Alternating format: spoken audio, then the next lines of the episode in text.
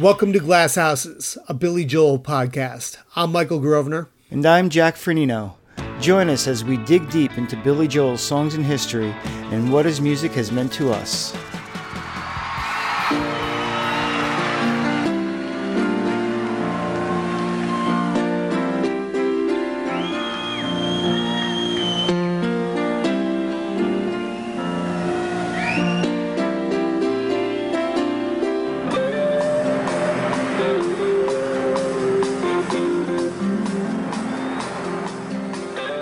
It's easy to overlook most of Billy Joel's The Bridge Tour concert dates from 1986 and 1987. The shows, which spanned four continents, were in support of one of Billy's arguably weakest albums. Meanwhile, these dates are eclipsed by the handful of landmark shows he played in the USSR at the tail end of the tour. But it turns out there's enough going on to warrant a closer look.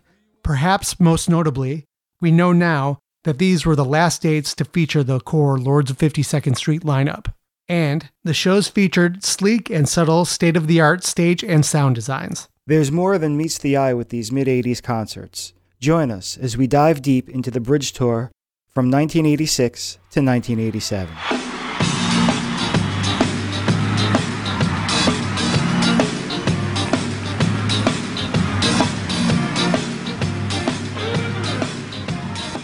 The year is 1986. Well, not this year, but we're talking about a very specific tour that began in 1986 and went through 1987, and that is the Bridge Tour. And it's an interesting one to talk about because arguably, you know, The Bridge is one of Billy's weaker albums as we were putting this together, I sort of came around to the idea that it's almost the street life serenade of the 80s. It's probably the one album of the 80s that he wanted to put out the least. Yeah, and at the same time, the tour, though, was in a lot of ways very successful. I mean, it was like a victory lap for him. And, you know, it turned out to be a victory lap for the Lords of 52nd Street as well, because much of the core band, they'd be gone before the next album, which was Stormfront, came out. And meanwhile, the album had a whole bunch of real high profile guests. The the tour was massive. It, it spanned how many continents? Four? Yeah, I believe so. Over the course of the two years. Yeah, we I think we saw him back in Australia, saw him in Japan, and you know, of course, he capped it all off with those legendary Russia shows that we talked about a few episodes ago, uh, and again a few episodes after that with Brad Lee. Yeah, that was such a monumental tour. It's hard to believe when you put it in context. That was six shows of what was about 150 shows. This is the longest to date by far. And and we'll get into set design, wardrobe, and things like that later. But it's also the easily the most 80s looking. Like everybody was really Miami Viced out for this one. If the Innocent Man tour, there was a little David Bowie going on with a couple of the guys, they were squarely in Miami Vice territory. Yeah, here. right. Calling Don Johnson. So let's start with the album first. And we don't want to talk about too much about the album We'll cover that in depth uh, on another episode later on. But of course, it's the album that spawned the tour, so we'll get into it a little. The Bridge came out July 9th, 1986, and as Michael said, it was really the album he wanted to put out the least in the 80s. Uh, by now, he was married to Christie Brinkley. They recently had their daughter, Alexa Ray Joel, and he really wanted to be home with his family, uh, not back in the recording studio. And so, between An Innocent Man and The Bridge, the record company put out Greatest Hits Volumes 1 and 2 with two new songs.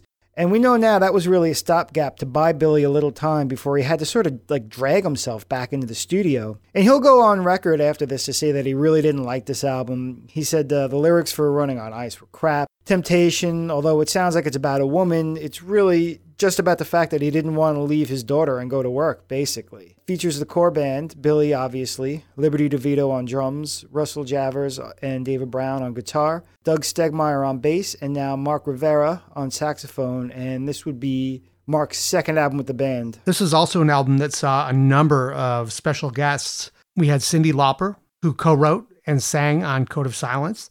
And this would mark the first co write on a Billy Joel record, and actually the last. So you had Code of Silence again with her, Baby Grand with Ray Charles, and Getting Closer with Steve Winwood. So here's how I look at this Steve Winwood was clearly a big influence on Billy Joel. And if you watch the Bridge promo stuff, though, I think it's Lib that was sort of the most over the moon about the whole thing. Like Billy's joking and that he knows all the traffic records back and forth, that Lib even knows all the mistakes. It was even said that in Liberty's high school yearbook, a friend wrote, Lib, keep playing the drums and maybe one day you'll play with Steve Winwood. Tell that guy he's got to go buy a lottery ticket, man. How cool is that? Yeah. And then Ray Charles is another huge influence on Billy. And what a coup it was for a guy like Billy, you know, relative to their ages. And the fact that Ray was obviously putting out albums as Billy Joel was just learning the piano to get one of your real heroes. I mean, you know, Steve Winwood was almost a contemporary, pretty much a contemporary of Billy. But Ray Charles, like that would have been the legend. And then it sounds derivative to say, oh, you know, it's nice that Cyndi Lauper was there. But I like the fact that it was Cyndi Lauper, you know, another real strong New York kind of voice and a sign of the times. Yeah, you know, she was big in the 80s and that really ties everything together there. So you got, you know, you got Ray Charles would be the 50s, early 60s, Steve Winwood 60s and 70s, Cyndi Lauper is the 80s. So Billy Joel kind of managed to bring a good couple of decades into an album that really sounds out of its time. And while on this record there is a lot of great moments, there's a almost a distant vibe with it. I don't know. There's something about it where you could almost feel like things are starting to come apart. Which, as we find out, they were, but nobody knew it at the time. And then, really quick, I just want to mention a couple other session musicians or guys that played as session musicians on this that are musicians. Maybe our listeners are going to pick up on these names. So, this one, I had no idea, but it was uh, Vinnie Colaiuta, drummer extraordinaire on Baby Grand. And I, I didn't actually believe it at first because I read it on Wikipedia and I'm like, oh, it's this stupid Wikipedia. So I went back and I scoured the Baby Grand video for like that half a second clip and I'm like, yep, yeah, that's Vinny, okay. And then uh, Ron Carter, legendary bassist, is also on uh, Big Man on Mulberry Street. Michael Brecker, also on Big Man on Mulberry Street. And as we know, Michael Brecker was also the one that recorded the updated saxophone solo for New York State of Mind that's on Greatest Hits Volume 1. And then Peter Hewlett was ba- on backing vocals running on ice. Peter Hewlett went on tour with Billy quite a few times, right? The Bridge Tour, which we're talking about today, and then again, last play at Shea. And then Neil Jason plays bass on Getting Closer. And I think you added that one in, Michael. Who's Neil Jason? Neil is a very prolific session bass player. Just a couple names that are on the list of artists he's played with Harry Chapin, Debbie Harry, Janis Ian, Joe yeah. Jackson, Michael Jackson, mm-hmm. Mick Jagger, Bob James, Cyndi Lauper, John Lennon, Nils Lofgren, Paul McCartney, Ted Nugent, Diana Ross, Paul Shaffer, Carly Simon, Paul Simon, Pete Townshend, Eddie Van Halen, Charlie Watts. So he's worked with a number of the upper echelon musicians over the years. And with that, the album was out and the tour began. But before we go any further, let's dip into the emails and see what our listeners have going on. I have two actually, uh, this time from the UK. The first one is from Ric Neale. He writes Hi there, Michael and Jack. Just wanted to reach out to thank you so much for the work you do on the podcast. I discovered it here in the UK at the start of our first COVID lockdown and it's really helped me get through homeschooling my kids, not gigging, and generally helped me stay positive in difficult times. I've always loved Billy, and your show has given me an excuse to dig even deeper. I now listen to the CW Post when I go for my run every morning. I'm right up to date, and I'm always excited to see a new episode arrive. I'm a musician myself and thought you might dig this. It's the billiest thing I've ever put out. I even recorded it that way with piano, vocal, drums, and double bass recorded live in the studio. We overdubbed Hammond and tambourine later. I reckon you'll dig it anyway. Thanks for the good work. Keep it up. It's very much appreciated here. Thanks, and don't take any shit from anybody. Rick. First of all, Rick, love that sign off. It's so cool to see musicians who have been inspired by Billy doing their thing. So, uh, yeah, keep at it. Sounds great, man. Yeah, it was funny because we started recording this at the beginning of 2020, right? You know, when the word coronavirus was maybe the last paragraph of the fifth page of the newspaper, if anybody reads it uh, in print anymore. This kind of defines that year for me was taking a break from all the lunacy and doing this podcast. And so it's really great to hear that, you know, that it really helped you out as well. Now, we thought a lot about this. Rick, and it's uh, R I C N E A L E, because you can find them on Spotify. Rick sent us a song, as we mentioned in the email. We decided we're going to play a quick clip from it. We're going to give our quick thoughts on it, but we're not doing this again. So you other guys who think you're going to grease this up and then we're going to play all your songs. Yeah, so Rick got lucky. He got in just under the gate closing. Yeah. So, you know, we just respect this guy's hustle. He was the first one to think to do it, so he gets his song on there. So let's take a quick listen to What She Deserves by Ric Neale.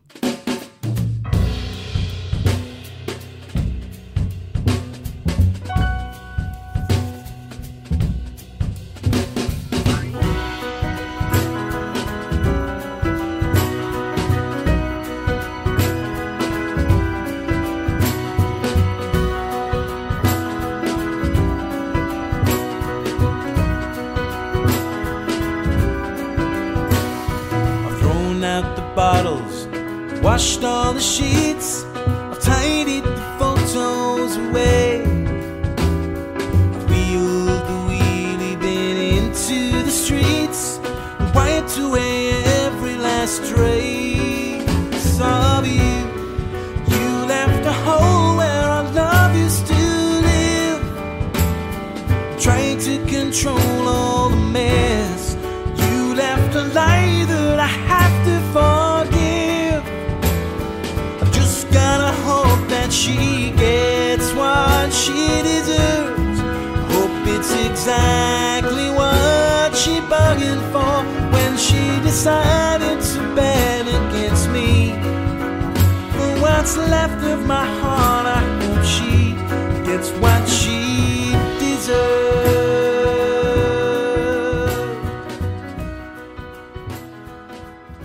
Cool, man. I dig it. It's a great song. I love the vibe on it. Not always crazy about that 6 8 feel, but I think you guys really did a nice job with it. Stand up bass, uh, the double bass sounds great. Gotta say, I hear some Elvis Costello on this. Maybe a little more Elvis Costello than Billy Joel. Yeah, I can hear that. But overall, a great song. And Rick, thanks for writing in. Absolutely. Well done. And our next one's from Robert Albright, and the subject is Thanks from a Fan. And he writes Hi, guys. Just a not so short email to send my compliments on an awesome podcast for Billy fans. I discovered the musical genius that is Billy Joel in college around the time Songs in the Attic was released in the early 80s. The power and raw energy of those performances drew me right in, and I've been a die-hard fan ever since. It wasn't long before I attended my first concert at the Philly Spectrum in 1982, and I've seen him on just about every US tour since then in whatever city was within striking distance of where I lived, including Baltimore, DC, LA, Vegas. MSG is still on the bucket list. The more I discovered about his music, the more I was blown away what a triple threat he was, excelling as a songwriter, pianist, and performer. As an amateur pianist who has lost interest in lessons and reading the dots, he motivated me back into playing, and I started to tackle his catalog on the piano, which really gave me an appreciation of his playing and songwriting with such complex and unique chord voicings. I've been playing his stuff ever since, and to this day, I'm still discovering new nuances and gems as I dig into the piano parts. So, no surprise when I discovered your podcast in the middle of last year. I dove in and binge listened just recently, catching up with the current releases. I'm so impressed that you've hit on just about every bit of interesting Billy trivia and career minutiae that I've always wondered if anyone else had noticed but me. From DeVito, Where Are You Going, and Say Goodbye to Hollywood, to Moving Out, opening with the cadence of Billy's coughing habit, and closing with Doug's Corvette recording. You guys are nailing it.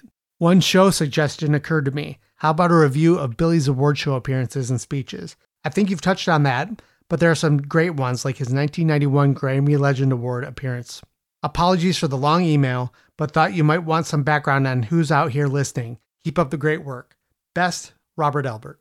Awesome, Rob. Thanks a lot. And look, you're talking to two guys that talk for about two hours every other week about Billy Joel and then edit it down to an hour or so. So, yeah, no email is too long for us. No, absolutely. We welcome it. So it's funny you mentioned the awards. We actually have that scheduled already for April. Uh, so stick around for a couple more months and we'll definitely get that for you.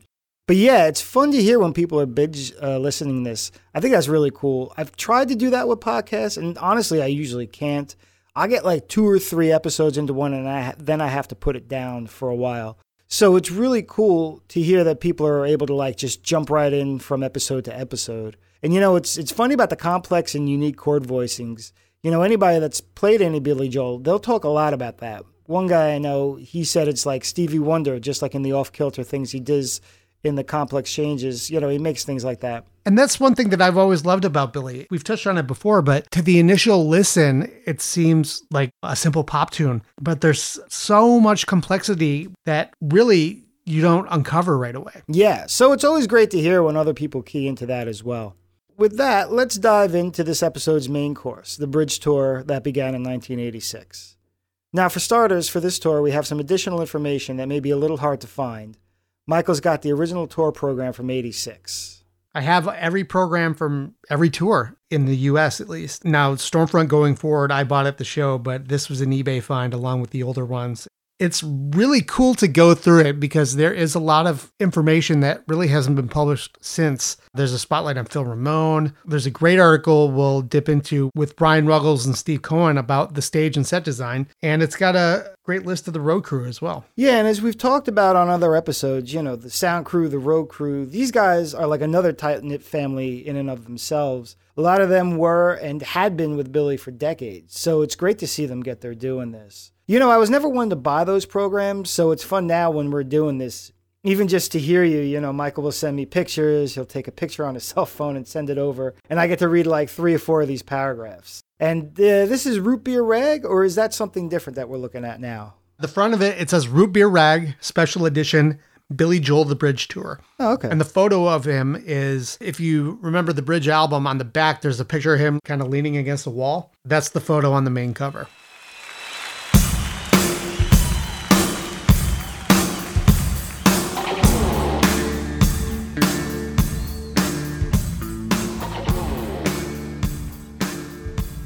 All right, let's get into the nuts and bolts of this tour really quick. So it's 146 shows in all, starting in 1986. September 29th, 1986, in Glens Falls, New York, at the Glens Falls Civic Center.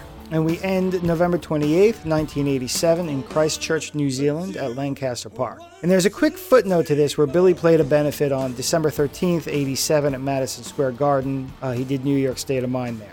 But in terms of the tour, uh, he wrapped it up in New Zealand. And before that, we found him just all over North America, all over the US, through Canada, and then abroad. There were a bunch of shows at Wembley, Russia. You know, the Russian dates were part of this.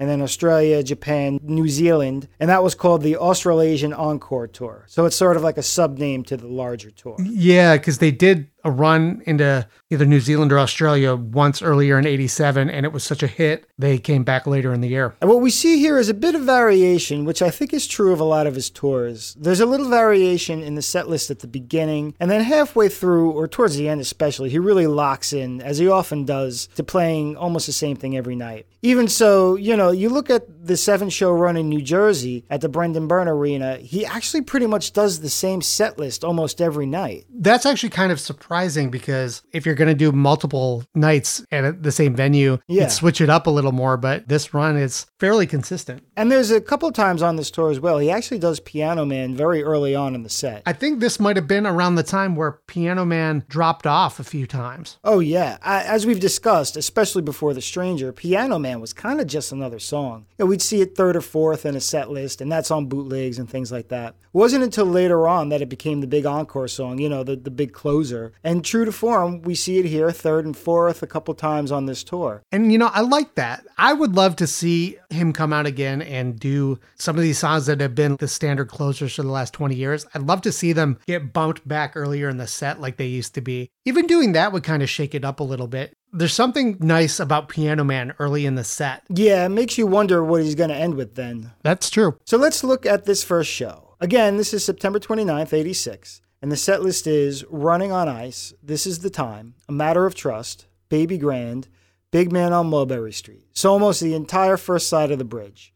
And after Big Man on Mulberry Street, we have that Greatest Hits Volume 2 edition, You're Only Human, then Piano Man, then Angry Young Man, Moving Out, Just the Way You Are, Scenes from an Italian Restaurant, Only the Good Die Young, Big Shot, Stiletto, You May Be Right, Sometimes a Fantasy, It's Still Rock and Roll to Me, Allentown, Pressure, Good Night Saigon, An Innocent Man, Longest Time, This Night, Tell Her About It, Uptown Girl, and he ends with Keeping the Faith.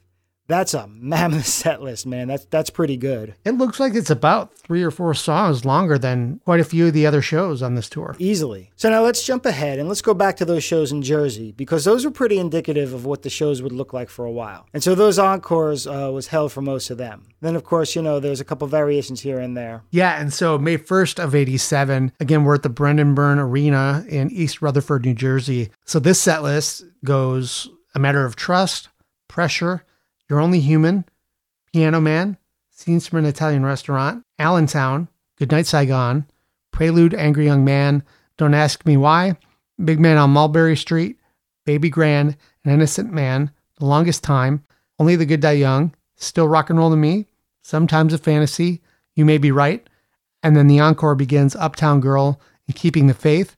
And then Encore 2, Big Shot. And as you're reading this off, Michael, you know, we mentioned in our last episode when we read off people telling us about their first concerts, you know, how many of them were seeing Billy for the first time in 1984 on the From Piano Man to an Innocent Man tour. So looking back at these set lists today, you're like, wow, you know, your encore is Uptown Girl and Keeping the Faith. But that was the album that started his next cycle of listeners. So it made a lot of sense then that he represents them in those slots there. Those songs were huge and still kind of fresh. So it makes sense seeing those in the uh, the ending slot for sure. These sets lists are pretty interesting. Before we dive any deeper into them, well, as we dive deeper into them, I just want to note a couple songs that crop up a few times, but not too often on the tour. We mentioned Stiletto before, that was at the beginning. Uh, we also see Summer Highland Falls a few times. We see Zanzibar a few times, and Innocent Man crops up a couple times. And you know, even though we mentioned that Innocent Man seemed to be the album that earned him a new generation of fans, I do think Innocent Man, the song, is a real tough one to do in concert. Yeah, it's slow, it's long. Uh, it's a good listen at home, I think. It wouldn't be very long before he has Crystal on stage, and she's taking the high notes for him on that one. Ballad of Billy the Kid pops up a couple times in the shows early on. Speaking of Zanzibar, I'm curious because Billy didn't have horn players. I mean, he had Mark Rivera playing sax, but no trumpet players. So I'm wondering what they did with that big jazz breakdown. David LeBolt was doing a lot of like horn stuff, like Big Man on Mulberry Street and stuff like that. So there were some horn patches on the keyboard. So I wonder if they were doing something there. Yeah, if anybody's got a bootleg from 86 hanging around that uh, Mike Stutz somehow does not have, you know, please let us and Mike know. Or if any of you saw this tour and saw him do Zanzibar, do you remember it? You know? So you bring up a good point there. You mentioned Dave LeBolt. Let's talk about who was on this tour. Uh, because obviously the core Lords of 52nd Street lineup was there, but they weren't the only guys on stage this uh, this time around. So here was the band on the Bridge tour. Obviously, we had Billy, we had Liberty DeVito on drums, Doug Stegmeyer on bass, Russell Javors on rhythm guitar and vocals, David Brown on lead guitar, Mark Rivera on horns, keyboards, background vocals as well. And then we had Dave LeBolt returning on keyboards and synthesizers. George Sims and Peter Hewlett were the background vocalists. And then we also had a replacement on the Russian tour. We had Kevin Dukes on lead guitar in place of David Brown. Let me introduce the guys in the band.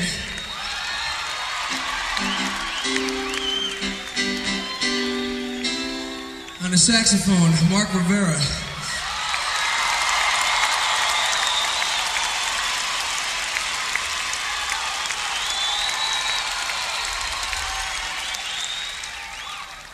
Lead guitar, David Brown.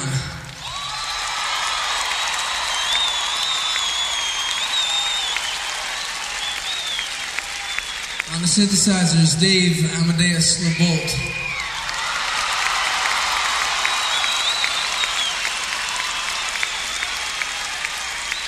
On rhythm guitar, Russell Javors.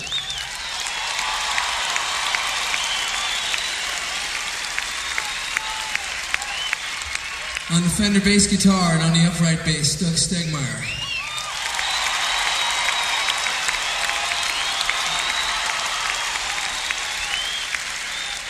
And on the drums, Liberty DeVito. And as we mentioned, they look really 80s on this tour. Now, Doug in particular had a blue guitar, if I'm not mistaken, a blue bass, right? Yeah, I believe so. I, I think it was a Telecaster bass with a blue finish. And Liberty also had blue shells on his Tama drum kit. So it was a very blue stage setup going on. And that was inspired by the blue artwork of the bridge. Yeah, I just think it's notable with Doug because he played Blondie for so long. And, you know, that's actually the bass that Malcolm Gold will play on many of the Lord shows. But let's take a look at these. Uh, yeah, Doug's looking really 80s on this. You can see some mullets coming around here. Oh, especially, you know, the photos of the guys. I'd say the guy who has the most 80s look of the photos here would be uh, Dave LeBolt. I'm going to show you this, Jack. Yeah, he's teasing me with this program again. Oh, wow. That shirt looks like the opening from Saved by the Bell. That's amazing. Now, what I liked about this edition to one of the paragraphs you teased me with uh, via text earlier today uh, was a great feature on Brian Ruggles, the sound engineer. And I like what he said about, you know, you don't really think about it. Uh, the sort of, there's a challenge to mixing for Billy Joel uh, because his music is so varied, right? So if you're the sound guy for ACDC, you kind of keep everything in one setting. You know, every song is four on the floor drums and Angus Young guitar. But with Billy, you're going from, well, at this point, really 80 sounding pop to 70s singer songwriter to kind of, you know, balls out rockers and everything in between. And so he's got to think a lot about bringing out the best in each song and also making it consistent to the live audience. Because he says in that article, and maybe you could find the exact quote in there, he says he goes for album quality sound even in a live venue. Should we read it? It's not that long. Yeah, go for it. So this is a great feature with Brian Ruggles and Steve Cohen called Creating the Sound and Look of the Bridge Tour. So this really kind of sets the scene for how they put everything together because it was really the two of them that are responsible for what you see and hear uh, on the stage at the Billy Joel shows. In sound, lighting, and stage design, the Bridge Tour is a distinct departure from anything Billy Joel has done on previous tours. The intricacies of the production concepts, from rough ideas to completed presentation, were handled by longtime friends Brian Ruggles, who has produced and mixed Billy's live sound since a 1971 appearance at the Gaslight in Greenwich Village, and Steve Cohen, who, since 1974, has designed approximately 2,000 of Billy's shows across the world. It's the cleanest stage we've ever done, explains Cohen, 32, the architect of stage and lighting for other performers like Heart, Hall & Oates, and Don Henley. We wanted to create an image so that when you first walked into the arena, you'd never figure out how the hell any music can come out of that setup.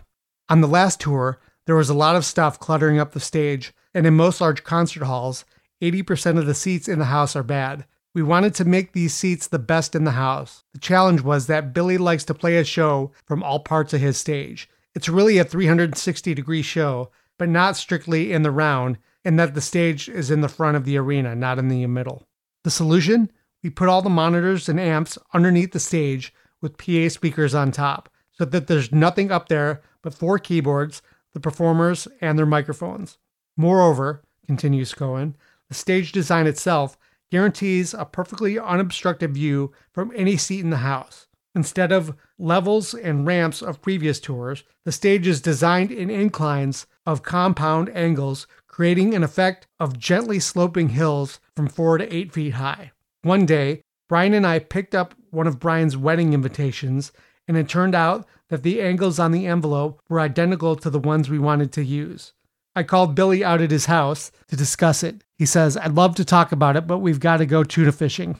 So we went out on his boat, caught 420 pounds of bluefin tuna, and he approved the idea without even seeing a drawing. Later, when Tom Strahan of FM Productions came over to my house to build a model, I was looking at a poster of the LP cover of The Bridge with its kind of abstract cubist artwork. We put a piece of the album cover artwork on the model, hoping that the stage would subliminally remind you of the LP cover. The lighting, which consists of 12 spots, 10 above the stage, 2 out in the house, is a classic case of less is more, consisting of 219 lamps, 30 of which are small but highly effective multi cell lamps with 10 different colors in each, providing enormous color saturation. Cohen operates manually from his board, throwing lights with great theatrics. Indeed, because of his close involvement with the development of Billy's music, he plays the role of director of The Billy Joel Show in the truest sense, blocking movement with light, coordinating wardrobe, fussing, experimenting. The band never sees what the audience sees,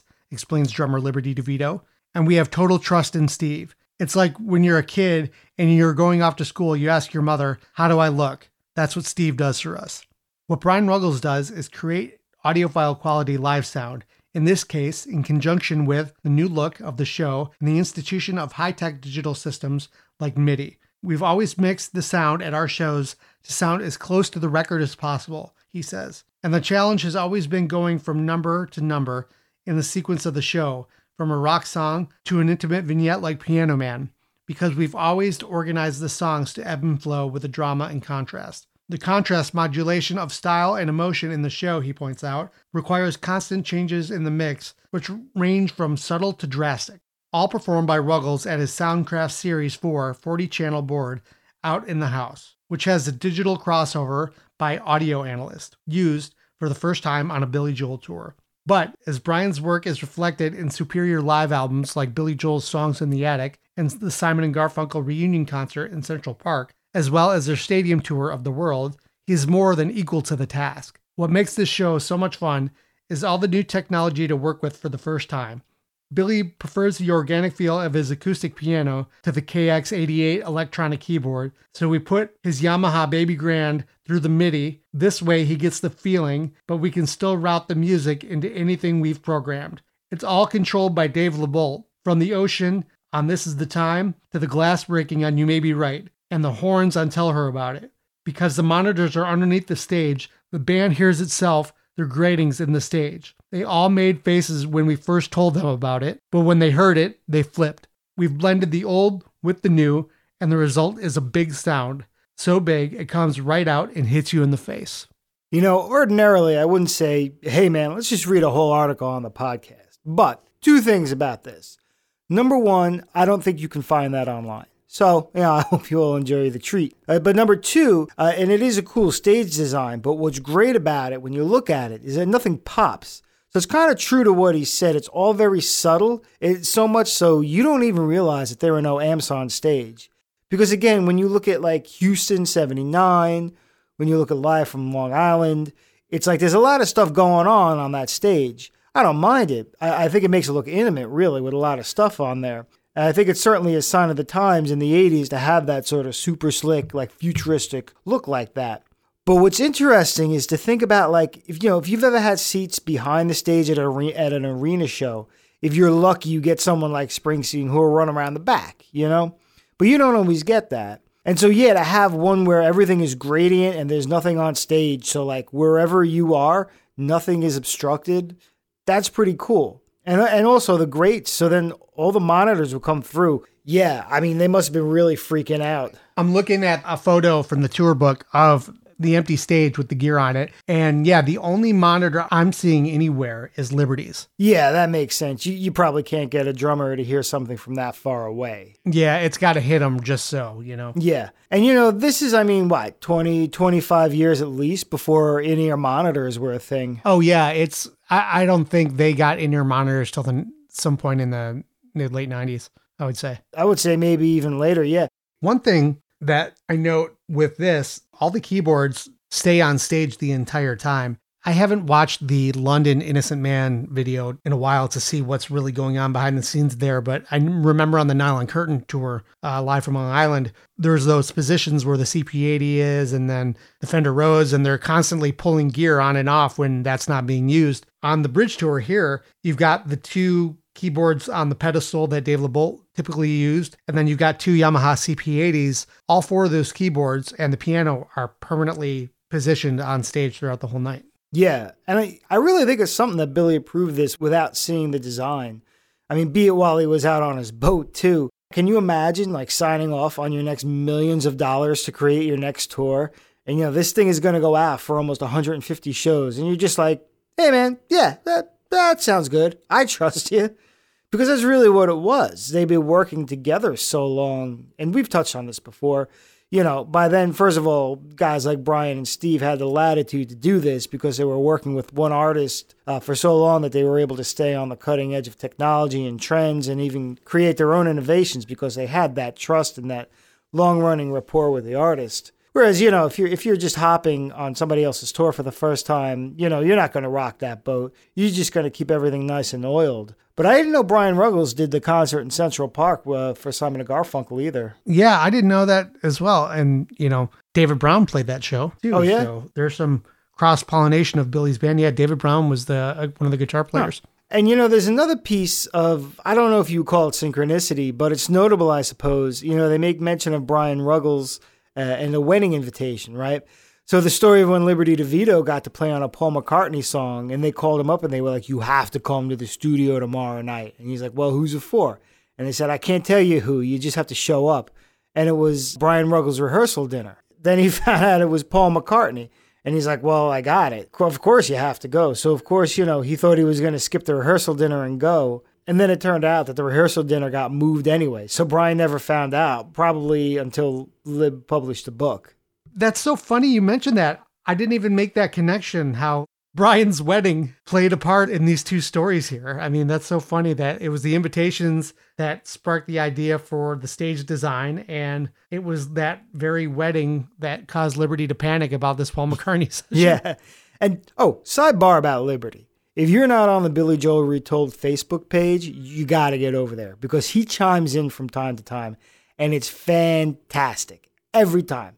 He's either got something really funny to say or he just gives you like this other little nugget of information. All these little nuggets of stuff that blow your mind. You're like, oh my God, I never knew that about this song or this tour. Yeah, It's yeah, crazy. that you never knew before that comes out. So it's really cool.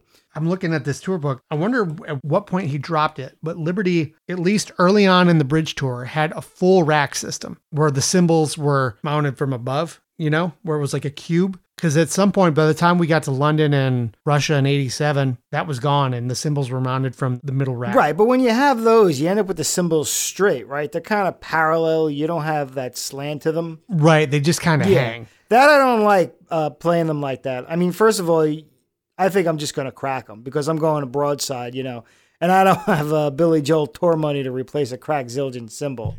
I've never liked how that felt or it looked. I know that's popular in metal drumming as well. Like Yeah. Megadeth's drummers over the years have used that quite a bit. But I think it just looks kind of funky to me. I don't know.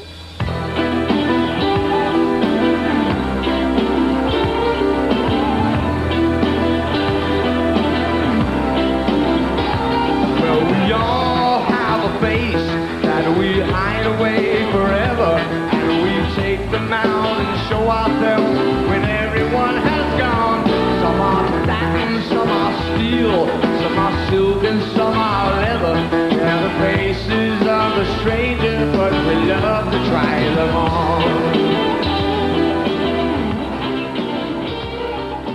So as I'm flipping through the Bridge tour book here, there's band bios that are all pretty cool. But I noticed on Dave LeBolt's, he talks a bit about the gear. And it says, for this tour, LeBolt plays a key role, coordinating all the latest technology available. And the quote is, we're using a MIDI system, which provides digital control from any of these four keyboards on stage. Two Yamaha KX88s, a MIDI'd CP80, and Billy's MIDI'd grand piano. Prior to the tour, David spent three weeks working up to 14 hours a day, programming sounds and effects that have made his keyboard like the computer HAL in 2001. At the flick of a foot switch, he sends signals that go off stage through a matrix switcher down to any of some 20 odd synthesizers underneath the stage, the sampling instruments, Emulator 2 and Akai, AKAI, Yamaha TX modules, Voyetra, and Memory Moog synths, and special effects units give you everything from the brass section of Big Man on Mulberry Street to the factory whistle of Allentown. This is the first time we've used a lot of this stuff, he explains. It's a bit like flying a plane through fog because everything is off stage. But even though this is Billy's most high tech tour to date, the show isn't about technology. It's about Billy's songs. The equipment just gives him more in the palette of sound to choose from. Yeah, and for reference, I'm pretty sure you could do all that stuff with a MacBook Pro by now. 100%. It's amazing. yeah, I mean, uh, but then again, you know, they were figuring this out. And I guess that goes hand in hand with the idea that they were keeping the stage as clear as possible so that all the stuff was going down. And so, if I heard correctly, so he only had one set of keys on stage, but all the switches were happening downstairs. So you didn't have the Rick Wakeman setup or like, you know, even the David Rosenthal setup where he's got a couple of different keys. You just see one keyboard making all these sounds, but it's not the Casio with the 20 buttons and you're pushing one and you go from one to the other. They're actually doing it beneath. That's kind of ingenious. It is. On the records, they were at the forefront with a lot of the digital technology, and it goes to show that they were riding that same wavelength on the tour, yeah, too. really. And what an egoless effort that was to put together such an intricate set design, you know, the design of which is made for you to absolutely not notice it. Like I brought up ACDC before. When I saw ACDC, there was a 50 foot gold statue of Angus coming at you. Like I'm talking like actually, it looked like it was made of gold, you know? Uh, don't get me wrong, it was it was great. But this is the exact opposite, you know? Yeah, I do love that the whole set is for you to not notice but feel and to have a subliminal tie into the record, which, unless you're looking at it from certain angles, you don't necessarily notice it off the bat. I just love all the little subtleties that went into this. So, if you're curious as to what this actually looked like, there are a couple of video artifacts that you can look up now. I'll start off with the one that actually doesn't show you this, but it's one that's out there. There's a video of Billy on David Letterman. Apparently, he sat in all night. What's cool about that one, too, is it's not Billy's band. There's David Brown and Billy. That's it. So he does a matter of trust in this video, and Dave mentions in passing that he's been sitting in with the band all night. Our uh, next guest tonight has been sitting in with the band all evening. It's uh, very exciting to have him here. He, of course, is responsible for this album. It's entitled The Bridge, as well as many, many others. Ladies and gentlemen, please say hello once again to Billy Joel.